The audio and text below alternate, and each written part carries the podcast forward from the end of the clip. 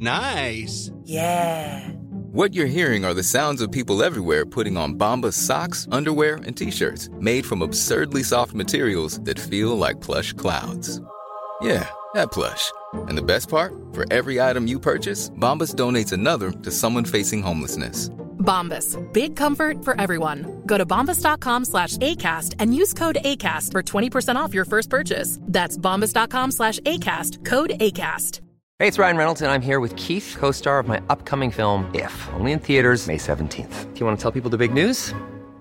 All right, I'll do it. Sign up now and you'll get unlimited for $15 a month in six months of Paramount Plus Essential Plan on us. Mintmobile.com slash switch. Upfront payment of $45 equivalent to $15 per month. Unlimited over 40 gigabytes per month. Face lower speeds. Videos at 480p. Active Mint customers by 531.24 get six months of Paramount Plus Essential Plan. Auto renews after six months. Offer ends May 31st, 2024. Separate Paramount Plus registration required. Terms and conditions apply if rated PG. This message comes from BOF sponsor eBay. You'll know real when you get it.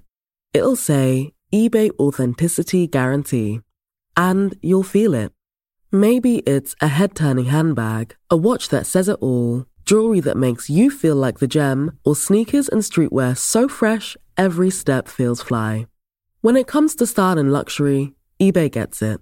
They're making sure the things you love are checked by experts, and not just any experts, specialized experts. Real people who love this stuff with real, hands on authentication experience. So when you see that shiny blue checkmark that says Authenticity Guarantee, shop with confidence. Every inch, stitch, sole, and logo is verified authentic through a detailed inspection.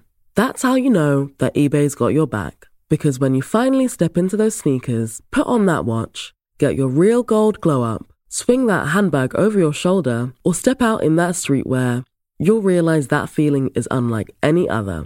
With eBay Authenticity Guarantee, you can trust that feeling of real is always in reach. Ensure your next purchase is the real deal. Visit eBay.com for terms.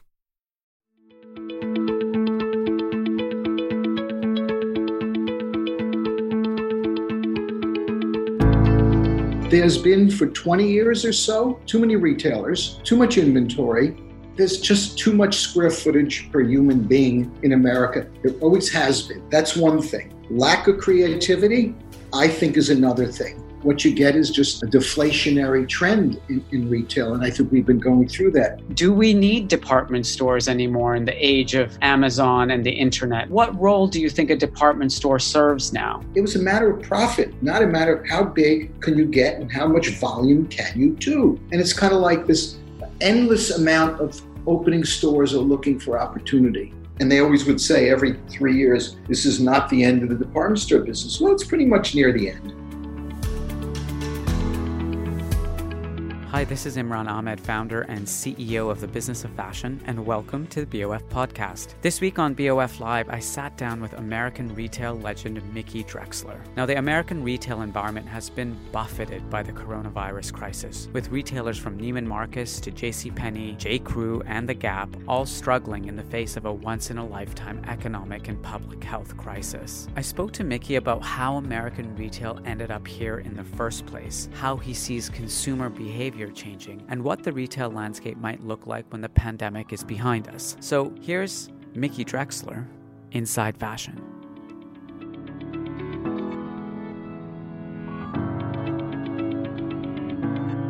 Hi, everyone. This is Imran Ahmed, founder and CEO of the Business of Fashion, and welcome to BOF Live. We have a legend with us today for BOF Live. I'm, I'm pleased to welcome Mickey Drexler, the former CEO of Gap and J. Crew, and uh, kind of a, a, legend in the in the in the American uh, retail and fashion world. And um, I caught up with Mickey uh, briefly on the phone uh, about a week ago and asked whether he would join us today for a conversation because there's been so much uh, tumult and turmoil in the American retail uh, landscape over the last couple of weeks. I thought it would be really great to have someone like Mickey help us all to navigate the changes that are happening uh, and make sense of what's going on and, and also to paint a picture of what the future might look like um, as uh, on the other side of this crisis that we find ourselves in. So, uh, welcome, Mickey, to, to BOF Live. Nice to be here, Imran. Appreciate it. Um, I wanted to start, Mickey, uh, before we dive into the topic at hand, if you could just tell us a little bit about how you're doing, how your quarantine has been, what you've been doing uh, to keep yourself occupied. I find that everyone is um, finding new ways to keep their minds and bodies occupied occupied at this time. Well, uh, I'm going a little crazy. Uh, I, uh, I have a spilkus. I can't stand still. Uh, that's a Yiddish term for ants in my pants. And every day is kind of a repeat of yesterday. I have no idea what Tuesday versus Saturday is like. And uh, I get up every morning, and I'm not living in a home, I'm living in a hotel, but that's such a long story. Uh, and that makes it less fun. Uh, I'm, uh, I get up every day, take a walk with my wife. My kids are one in New York and one's in, in East Hampton. And I walk for about an hour and a half uh, along the beach here in Miami, not on the beach because you're not allowed to. And then I come home till the next morning, uh, home or whatever wherever I am. And life is, uh, I actually like, without work, I'd be dying. I miss schmoozing because it's a favorite hobby of mine. Uh, my wife uh, is very serious about keeping us isolated and quarantined. Uh, so, as, as she should yeah, be. And, as she and, should uh, be. So it's, it's almost surreal that we're living this way, uh, all of us. It's just unbelievable. And uh, I, I, don't think anyone really knows what it's going to look like on the other side. But uh, it is what it is, and I can't wait till it's normal. I do FaceTime with my grandchild, uh, so I'm getting to know. She's a year and a half, and that's my relationship with her, and uh, and that's that's what it's like. It's not. It's just not easy for any yeah. of us. There's a daily routine, I think that we're all developing, and I guess it's about injecting moments of connectivity, moments of exercise, moments of reflection, and and moments of work, and mixing that all, but while being in the same physical space, which is kind of challenging because it's hard to transition between all of those different. It really is. modes. um, but Mickey, I, I, I was really excited to talk to you because obviously, you know, as a as a media publication that covers the global fashion industry, um, of which the, you know the American market still plays an incredibly important part.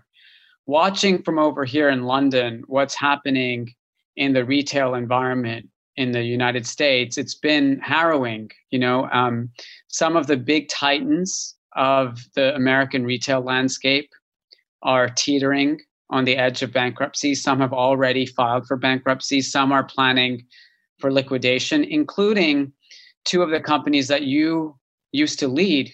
Uh, you know, the Gap um, has been, you know, withholding rent payments, you know, furloughing its workers, trying to reorganize and restructure its operations. And J. Crew um, has obviously um, filed for bankruptcy as a way of doing a restructuring of the organizations. And they're not alone, right? This is J. Crew, this is Neiman Marcus, this is the Gap, this is Lord and Taylor, yeah, and as you look across the American retail landscape, it's it's pretty grim out there. And so, the first question I just wanted to uh, you know, to ask you is, you know, how did we end up here? That so many of these big American retailers find themselves in a position where you know they're teetering because you know the the, the companies that seem to be surviving seem to be or seem to be kind of getting through at least up until now are the ones that were strong going into this crisis, but um, many American retailers were were already um, suffering before this all started, and this has kind of become um, the kind of final, you know, the the, the proverbial straw uh, against the camel's back. So, t- talk to me a bit about you know how how we ended up here in the first well, uh, place. Uh, first thing I want to say is uh, I speak to a lot of people every day to learn and do whatever. Uh, most people will say, I have no answer to, to your question. Uh, I mean, I have one opinion on how we ended up here, but most of us don't know what the other side's going to look like. In my own opinion, uh, and I think statistics, uh, there's been for 20 years or so too many retailers, too much inventory, And I think what's happened because of uh, coronavirus in one short swoop, what probably could have happened 10 or 15 years ago. Too much uh, out there, uh, too much choice, uh, too much inventory, drove down prices, uh, drove down margins, increased off price businesses. And there, uh, well, if you look at TJ Maxx, I think the biggest, most profitable uh, department store in America, if not the world. And they have a great merchant, uh, Carol Meyrowitz, running, running that. And I, I think the great merchant part is also part of it. Uh, but I think there's just too much square footage per human being in America. There always has been. Uh, that's one thing. Lack of creativity, I think, is another thing. Although, uh, with too many stores and too much choice, uh, what you get is just a, deflationary trend in, in, retail. And I think we've been going through that. Uh, very simply stated, there's just too much assortment out there, too much goods, not enough special, not enough unique, lots of commodities. Amazon certainly influenced a lot of this, uh, and that's life. Uh, and uh, so, could have happened 20 or 10 years ago. Because I always ask the question, uh, and I didn't know, none of us knew about this. Well, some people did, Bill Gates, I guess, or whatever was coming, is what would you do? And then you'd name companies. If so and so didn't exist, would you miss them? And there was so many no, I wouldn't miss them uh, if they weren't here anymore. And now what's happening is a lot of them are going away either, uh, unfortunately, because uh, they have no cash or they're running out of cash uh, and they might be good at what they do. And the rest, you just won't miss them. And uh, their balance sheet was weak.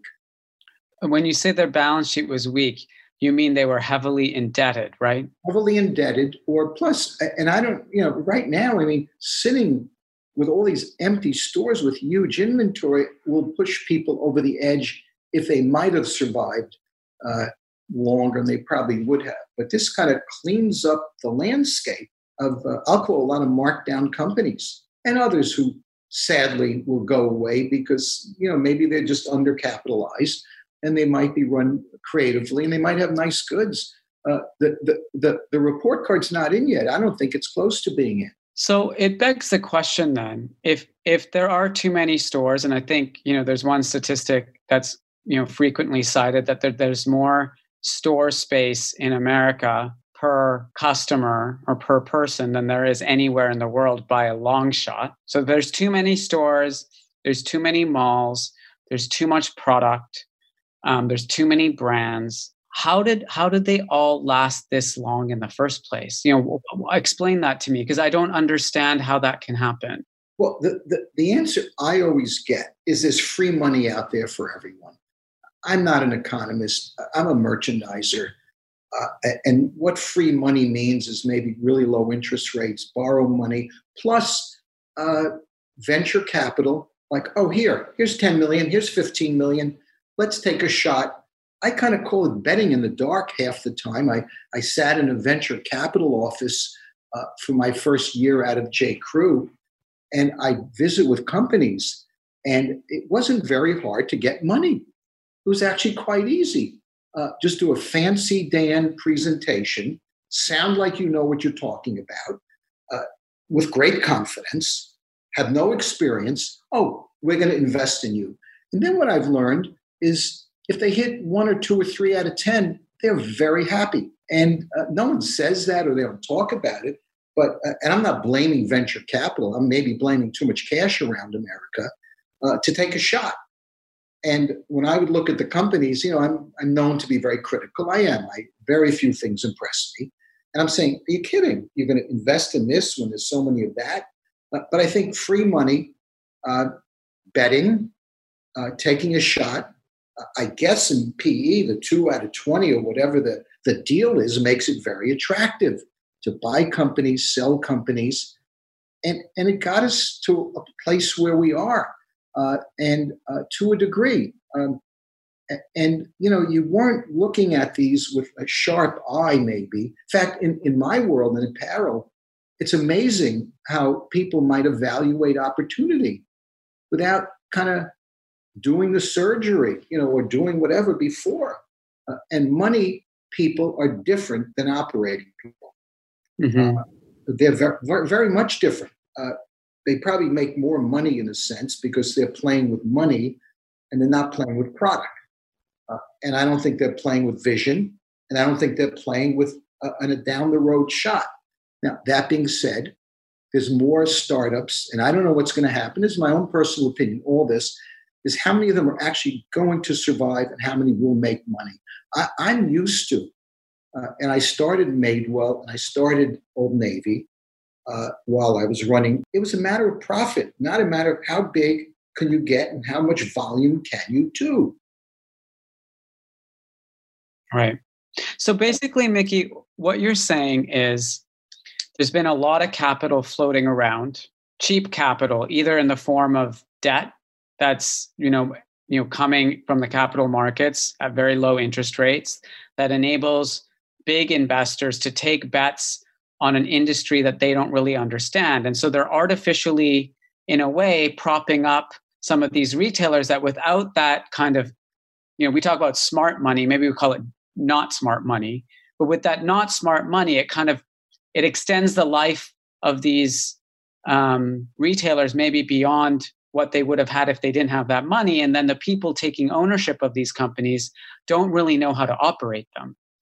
But you just you just called yourself a merchandiser, right? And I think that's a really important uh, role for everyone to understand because the role of the merchant has also kind of uh, faded in the in the last few years. There's been a lot more merchandising by numbers and algorithms and data, and less instinct and taste and differentiation. So when you walk into stores, many of the department stores, everything kind of looks the same. Not just within the store from brand to brand to brand, but also between stores. So, talk to us more about the fundamental importance of the merchandiser and operator in making a fashion retailer successful? Well, I, I do call myself a merchant, uh, and and uh, that's what I do for a living. In fact, someone said to me the other day, we have a little, beautiful little startup. I really love Alex Mill, and they said, "There's ten of us," and two people said, "Well, we need someone to work uh, at what you do." Because they they said because you're working like you're you're looking at everything. You're working at such a detailed level. And don't you want someone to help you? I said i've been doing the same thing and looking at every style for 40 years. Why should it change now? I'm a little older now than i was when i uh, started uh, running companies but uh, that's what i do for a living i said i look at every style and actually i like doing that and i look at every uh, email and I look at every this, I am a huge micromanager. And if you're not a micromanager, I don't think you're doing your job that well. Uh, in retail, or in my opinion, in anything, take care of your customers. Uh, in anything, uh, I just like micromanaging. Uh, it's not liking it. I think you're forced to when you have customers. Uh, and and uh, most companies, in my own opinion, aren't micromanagers. I, I was at uh, two car companies in a design room, uh, big car companies, and I went to visit the CEO, his friends, friends or whatever. And when I went to the design room, he didn't go. Both of them, they didn't go. I was there to look at cars and just to have some fun. I wanted to do a car uh, related to Old Navy. Uh, you know, we had those pickup trucks. I said, well, let's do a pickup truck that's kind of a new one. So we go into the design room. It was seven people designing one car. And the wheels, and I said this to the CEO, I said, that's a really good looking car. He showed me a car that they were working on. I said, good looking car, but really ugly wheels. And he thought I was crazy. And I said, uh, I wouldn't buy a car with ugly wheels. It ruins the look of a car. And it's true and you know it's just what i live with. Uh, maybe it's not normal to not like a car with ugly wheels but uh, but the ceo couldn't care less in both cases. Uh, even as a courtesy to me visiting with him. Uh, so, and, so how like when you're working with design teams right um, you know the word micromanagement isn't necessarily a word that people use with positive connotations right? But you're using it as a kind of necessity to get all of the details right? I mean how did your if you think that's one of the things it takes to be successful in in, in the job of running a, a fashion retail company like how did your design teams and the people around you feel about that? Well first of all it's not just uh, micromanagement applies to anything where there's a customer. Yeah. and uh, i want to know that every customer is responded to within X amount of time. And in a startup, it's different. I encourage Alex and Somsack, write a note, call them. I used to do that in Gap or in J. Crew, or I used to call, whatever. They're kind of shocked. But I think uh, it's the design. One thing, I'm not a designer. And uh, so I don't micromanage design unless when the collection's done, because I can't deal with looking at the, the drawn pictures, uh, I'll say the, the zipper. It's not that I'm I'm not a designer, but I, I look at something and I feel that it doesn't come together as a painting. Uh, and it's not a painting. I, I, maybe I sound dramatic, but a, a, bad button can actually ruin something, or a too long collar. And I don't know. I was born with kind of this weird thing, you know, noticing what's wrong with things. It's not easy to live uh, like I do, but, but I do notice uh, things that don't fit in the puzzle. Right. So if if you speak to all the designers I've worked with, uh, I, I, try to be inspirational. Uh, I try to be. Uh, if I don't like the goods, I don't like the goods, and if they don't look commercial, then we can't sell them. That's there's no negotiation on good and bad but I don't. I try to inspire. I try to push. I send emails out. I do what I do. I shop stores, and I hope I serve a service for the designers. And that's what I do. I'm not a designer.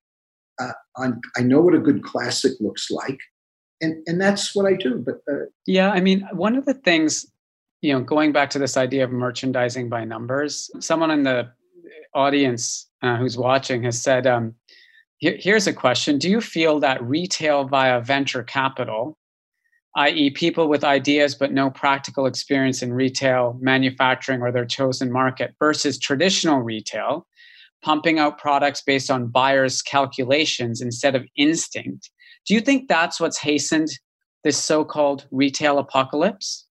You know, and how do you find the right balance between the instinct and the numbers, taking risks and doing what's proven? You know what's interesting? I did algorithms when I was 23 years old. They didn't call them that. You need to be good in math and good in merchandising to be a successful merchant. I spend a lot of my life with math in my head. Here they have, but you can't do math without having the product thing. So what's happened is we have planners. No offense, I've worked with them for years and love them all.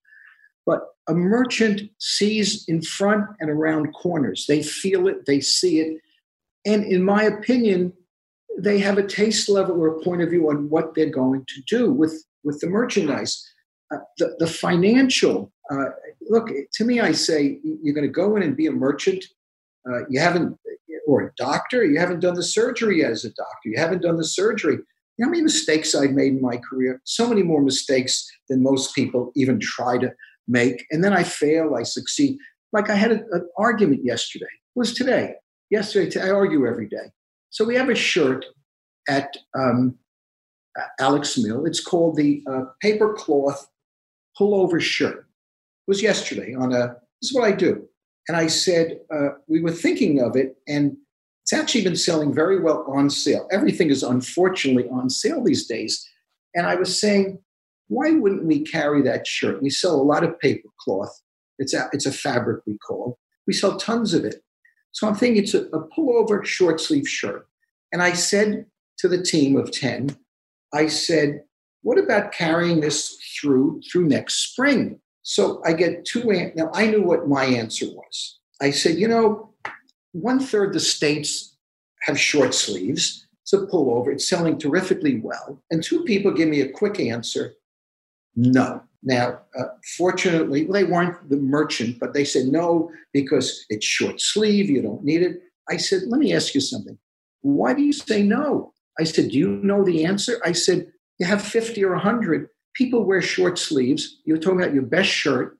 It's online. Online sells every place in the world, hot and cold and this set. Anyway, it was not a smart answer uh, in terms of the no. I don't like no's.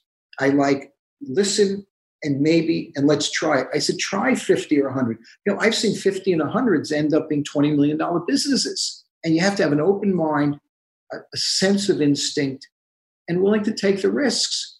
I mean, that's the way it works in, in, in the business. So, uh, so the merge, so the algorithm thing, which I laugh at, because I was doing my algorithms. I, I called it like the spreadsheet. It was me. I didn't have planners. And then you look at the item and you start to figure out how big and how long. My first big item at Bloomingdale's, if I'm boring you, please interrupt. It was the biggest unit buy ever made at Bloomingdale's. And you know how I picked the item, the, the volume of it? It's a huge item. Tuesday was a t shirt. Tuesday in February, first Tuesday or Monday when it came in, we sold X amount. So then you start doing the math in your mind. Well, Tuesday in February means what in June? And, and I like to look at almost hourly selling because once you break in an item, you can never get the full impact of how high up is. A little of it's guessing, but it really is, uh, if, if they call that an algorithm, it's what I did. I still do it. Tell me what you sold the first day. Because by the third day, if you're broken on the item, there's no credibility. You can't forecast something.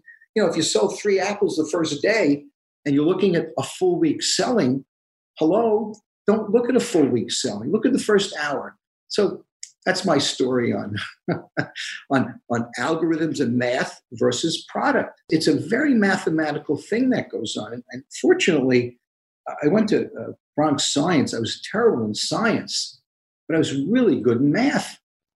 Uh, and uh, you know, I knew looking back, I was good because I had a great teacher. He was very inspirational, which is a whole other thing. Quality sleep is essential. That's why the Sleep Number Smart Bed is designed for your ever evolving sleep needs. Need a bed that's firmer or softer on either side? Helps you sleep at a comfortable temperature? Sleep Number Smart Beds let you individualize your comfort so you sleep better together. JD Power ranks Sleep Number number 1 in customer satisfaction with mattresses purchased in-store. And now, save 50% on the Sleep Number limited edition Smart Bed for a limited time. For JD Power 2023 award information, visit jdpower.com/awards. Only at a Sleep Number store or sleepnumber.com. Wow. Nice. Yeah. What you're hearing are the sounds of people everywhere putting on Bombas socks, underwear, and t-shirts made from absurdly soft materials that feel like plush clouds. Yeah, that plush. And the best part? For every item you purchase, Bombas donates another to someone facing homelessness. Bombas. Big comfort for everyone. Go to bombas.com slash ACAST and use code ACAST for 20% off your first purchase. That's bombas.com slash ACAST. Code ACAST. Have you ever owned something that inspired you to up your game? For me, I got a chef grade range recently, and now I'm cooking new things every single night. Seriously, no cuisine is off limits.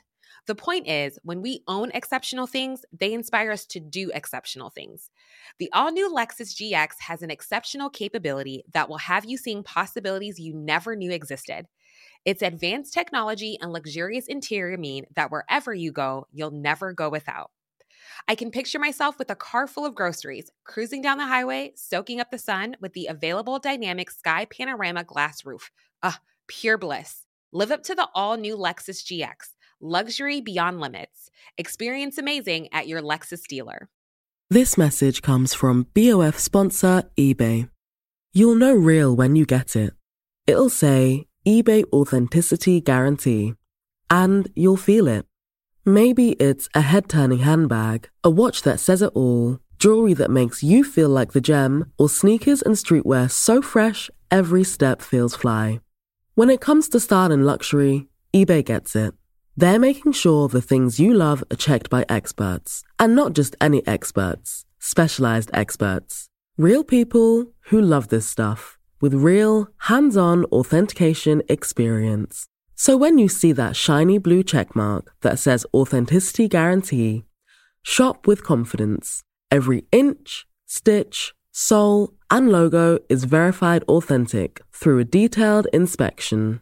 That's how you know that eBay's got your back. Because when you finally step into those sneakers, put on that watch, get your real gold glow up, swing that handbag over your shoulder, or step out in that streetwear, you'll realize that feeling is unlike any other.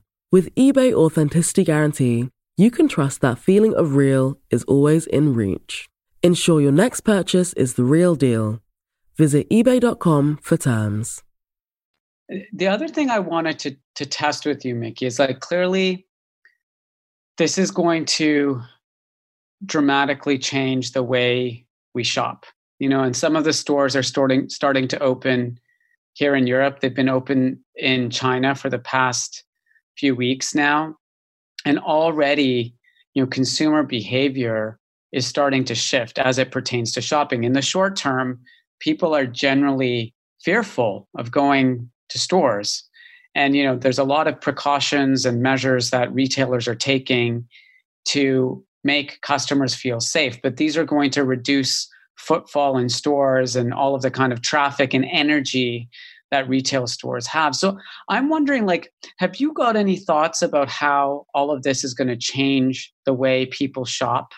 Well, uh, you know, I, I, have a lot of thoughts. I don't know if I'm right or wrong. I spoke to my friend Andrew uh, yesterday, who was uh, in the wholesale business, uh, and Andrew is a great wholesaler and and great at what he does. So uh, he has four or five companies he's invested in.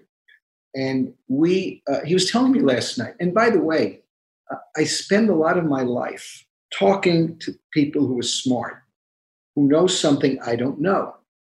So, uh, uh so uh, we speak because we're good friends, and he's an advisor to uh, the company, and he's eh, one of the better. he's at the top of the, you know, the pyramid on on being good at what he does and he was describing. Hope I hope he doesn't mind that I'm saying this. He said in three or four stores yesterday. Now this is a this is for me. All this is all I know. So I learned this yesterday.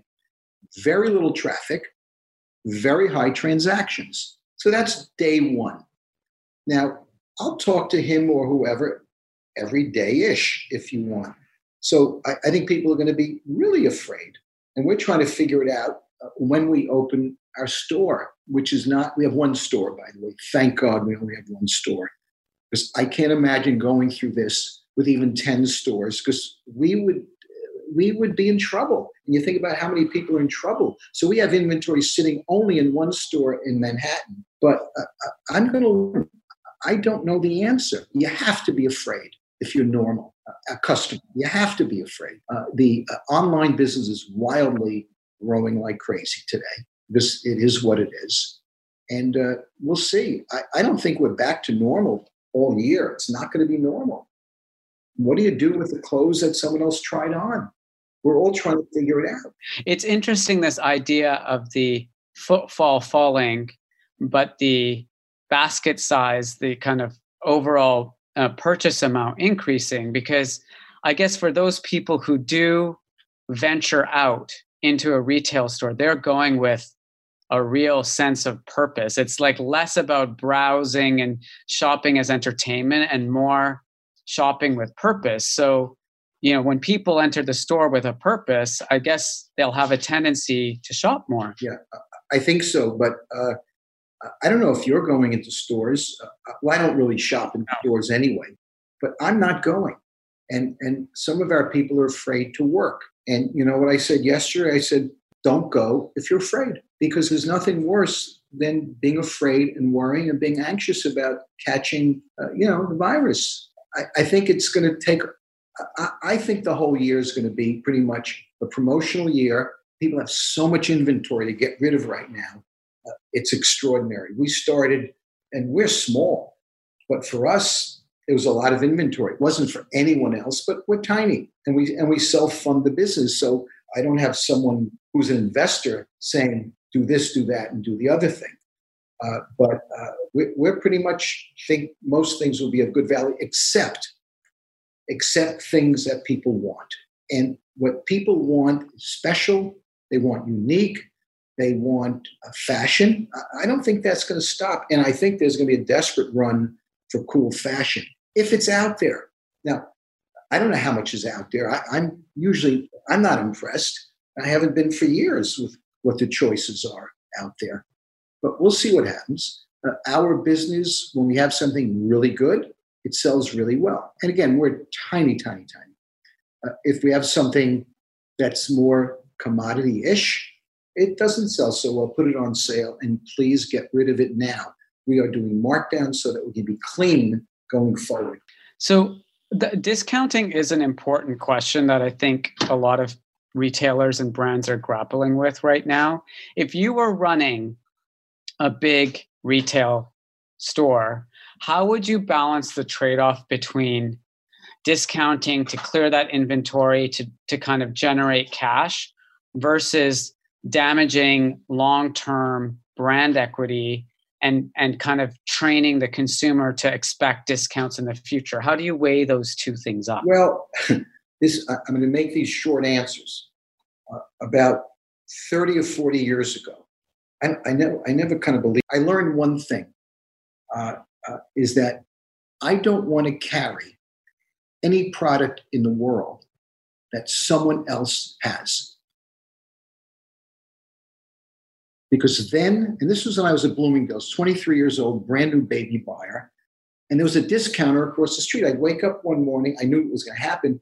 I was a woman's bathing suit buyer, among other things, and they were on sale. And therefore, my inventory that day in June was worth one third of what it was worth the day before. Why? We had a policy, you meet prices. Uh, so, in fact, the um, I don't want to carry, and I learned that on my next when I became president of Ann Taylor in 1980. I learned that because Brooks Brothers, who then was Brooks Brothers, uh, had their own label in the clothes and they were the most profitable of the five companies, three very mediocre, and there's Brooks Brothers and Ann Taylor. And I looked at their earnings and I said, my God.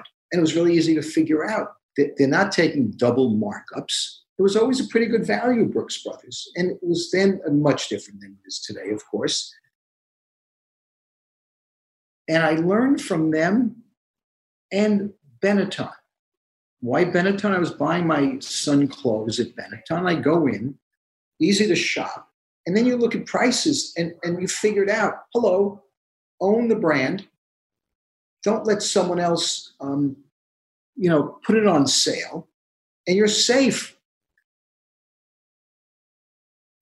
And and today, what happens, and that's what you know, they talk about direct to consumer. It's been around for 40 years. You know, whether it was the limited or uh, when we converted to Ann Taylor, we opened Ann Taylor Studio. Uh, and I learned I didn't want to be with any uh, brand that uh, someone could mark down. And, and I, I still believe that. Now, that being said, how many brands do retailers control today that uh, are theirs? Uh, why, why do the trucks go to TJ Maxx and Ross stores? Why? Because the inventory is there. They're going to have probably the. Uh, but if I'm a department store and bless them, I can't depend upon uh, being out there because I don't control my pricing. You don't control pricing, and everyone has gotten to the habit. Two reasons of on sale. One is you got always you got discounters galore, and number two, there's a double markup. The double markup on every item that gets sold in wholesale. You got the markup from the maker to the department store, and then the next markup is from the department store to the consumer. So essentially, a sale is really the real price. And I think the stores, I don't know, I haven't been in department stores in a million years. The sale is just a, uh, it's a leveler of the value, of the real value. But at least, uh, and customers know that. And that's why they're always on sale. By the way, it's not just them, it's even direct to consumers are on sale. And that's pretty easy. Uh, when you have a rough time, when the goods aren't right, you got to put them on sale. Plus, everyone else has the goods. And I'll never forget, uh, well, I've been through that, too long a story. But um, It's, it's there's some great brands out there, but yeah. their goods aren't right. It's it's pretty simple. It, it's not complicated. The customer is always looking for something right and something unique and something that's going to turn him or her on. Yeah. Sp- speaking of customers looking for something right, um, I did want to touch upon the department stores that you just mentioned. Um, because of all the retailers in the landscape of, of American fashion and retail, um, the department stores are the ones that seem to be the hardest hit. And I just wonder, like, you know, there's there's a, a, report that's just come out today that says, you know, one of the investors or creditors at Neiman's is saying that Saks and Neiman's should be merged, which I think has been a rumor in the market for a long time. But I have an even more fundamental question, which is, do we need department stores anymore in the age of Amazon and the internet? Like, what what role do you think a department store serves now? Uh, I don't think you need them, but I sell department stores, so I have to be careful with what I say. Uh, I don't think you need them. Even Amazon aside, I don't think Amazon's great in the fashion business at all. Uh, they could be amazingly so, but I, I think well, it's easy. You go here, you you look up the brand, you say, "Oh, I want that," you order it and usually you get a deal anyway. Uh, I don't. A department store is not. It's you know how many were there in, in the in the '60s? I started the business late '60s. There must have been, and they always would say every three years, "This is not the end of the department store business." Well, it's pretty much near the end, and um, we'll see what happens. I, I think. Uh, what's the purpose of a department store? You go in, you have huge assortments if someone, and they, I don't know, I don't know Selfridge. People seem to love that in London. Is that the favorite? They, they must be pretty exciting at their assortments. I'm guessing. They probably have people with taste who are buying or good merchants. I'm guessing. Um, but there's no reason, unless the assortments are great and compelling, and, and even if they're not, that they're, they're edited the right way. You know, I think editing is critical.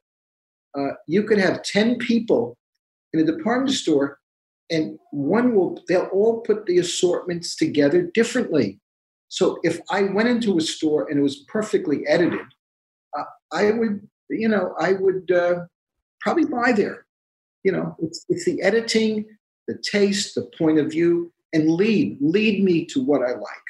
I think you're right, um, Mickey. We've been living in an era of hype, and you know, if if anything, if this if this situation can get us back to an era of substance and quality and value, to use some of the words that you've used today, then um, I think the industry will be better for it and customers will be more engaged with fashion again. It won't just seem like this transactional thing. And if there's one line uh, I'm going to take away from this is that you've learned that growth is the enemy. Can you tell me more what you mean by that? That's what financial investors want is growth. That's what people want from their stock price. And you do dumb things to get there. Uh, I'll never forget uh, with, well, I'll never forget in any of the companies. Uh, uh, Gap, we, we were like a rocket, and all rockets slow down. But you're forced to open up. Uh, oh, and it's kind of like this endless amount of opening stores or looking for opportunity. I, I think that there ought to be some understanding from the owners, uh, uh, and the owners could be the financial owners saying, let's get out. Now, on the other hand, what they do is as soon as there's extra cash to take out of the companies, they take it out. So, uh, and why? Because it's cash in their pockets. And it takes away from the liquidity and the long term health of the balance sheet. But I found every everyone wanted growth today. It's all growth. They think they're judged on growth. And and and the, the and I could be wrong. The venture people say, "How much sales are you doing?" We have a little company. That's about four or five million dollars. There's no imagination. Why? Alex Mill is done by the three of we have a nice little team. And I say, I say to myself, I'm not trying to sell the company because I like not having an investor. I said, if someone had an imagination, imagination, they look at Alex Mill. Now, yeah, I, I sound like I'm, this is not an infomercial, but they look at the goods, they look at the style, they look at the marketing and say, it's got it. And they might look at the management and say, well, they've been there, done it many times. So I say this to financial friends of mine. I know them all. I said, can you explain something to me? Why wouldn't someone come to us and say, I want to invest now. I want to be part of the ride for the next five or six years? And the answer is you got to have two or three stores. You got to have this. You got to do 10 or 15 million. You know, if you do a great painting, you don't have to have 20 great paintings. All you need is one. So I get a lot of calls now from people Can you help us here? Can you help us there? Can you do this? I said, I love what I do. I said, and the biggest opportunity is what we're working on. I don't want to be in a SPAC where you, you know what a SPAC is or whatever, uh, where you buy a company that doesn't turn me on or someone else on. And the fact is, I don't want to be a CEO of a big company. I just don't. And the fact is, who's going to run it? I like a merchant to run companies. That's I'm old fashioned. I want a merchant to run a merchandising company. I want a back surgeon to do surgery. I want you know people who have the, experience and the success on everything they do. And you mentioned before that they could start a company and they have no apparel experience, but they're good at algorithms. Hello.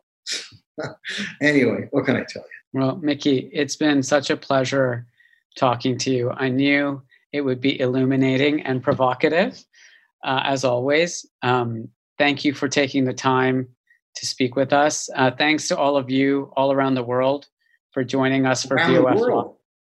Around the world, I think we've had people from 80, 80 something countries oh my join. God. You, you know, Yeah. uh, I could do this every day. I got nothing to do all day. Well, maybe maybe we'll check in with you Yeah, in a few in. Look, in a you know- few months. Once things have developed a little further, to check back in with you and and speak to you about you know your your perception of what's happening. I like to be busy, so you would do me a favor. You know. Anyway, thanks. This was fun, Imran. Good to see you. All right, all right. Bye bye. Um, thank you everyone for joining us. This is BOF Live. Um, I hope that you enjoyed Mickey's insights. I hope you'll join us for future sessions. If you want to explore the, the upcoming event, keep checking back with us, businessoffashion.com slash events. That's all for today. Thanks again, Mickey. Thank you. Appreciate it. Bye, everybody. If you've enjoyed this episode, don't forget to subscribe, give us a rating, and you might be interested in joining the Business of Fashion's global membership community, BOF Professional. Our members receive exclusive deep dive analysis, regular email briefings, as well as unlimited access to our archive of over 10,000 articles, our new iPhone app, and all of the online courses and learning materials from BOF Education.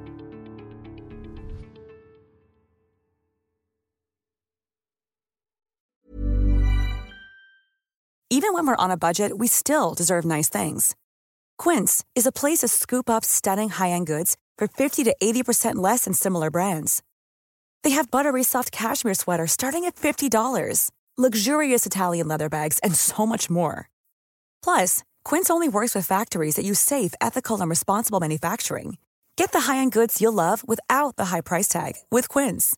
Go to quince.com/style for free shipping and 365-day returns.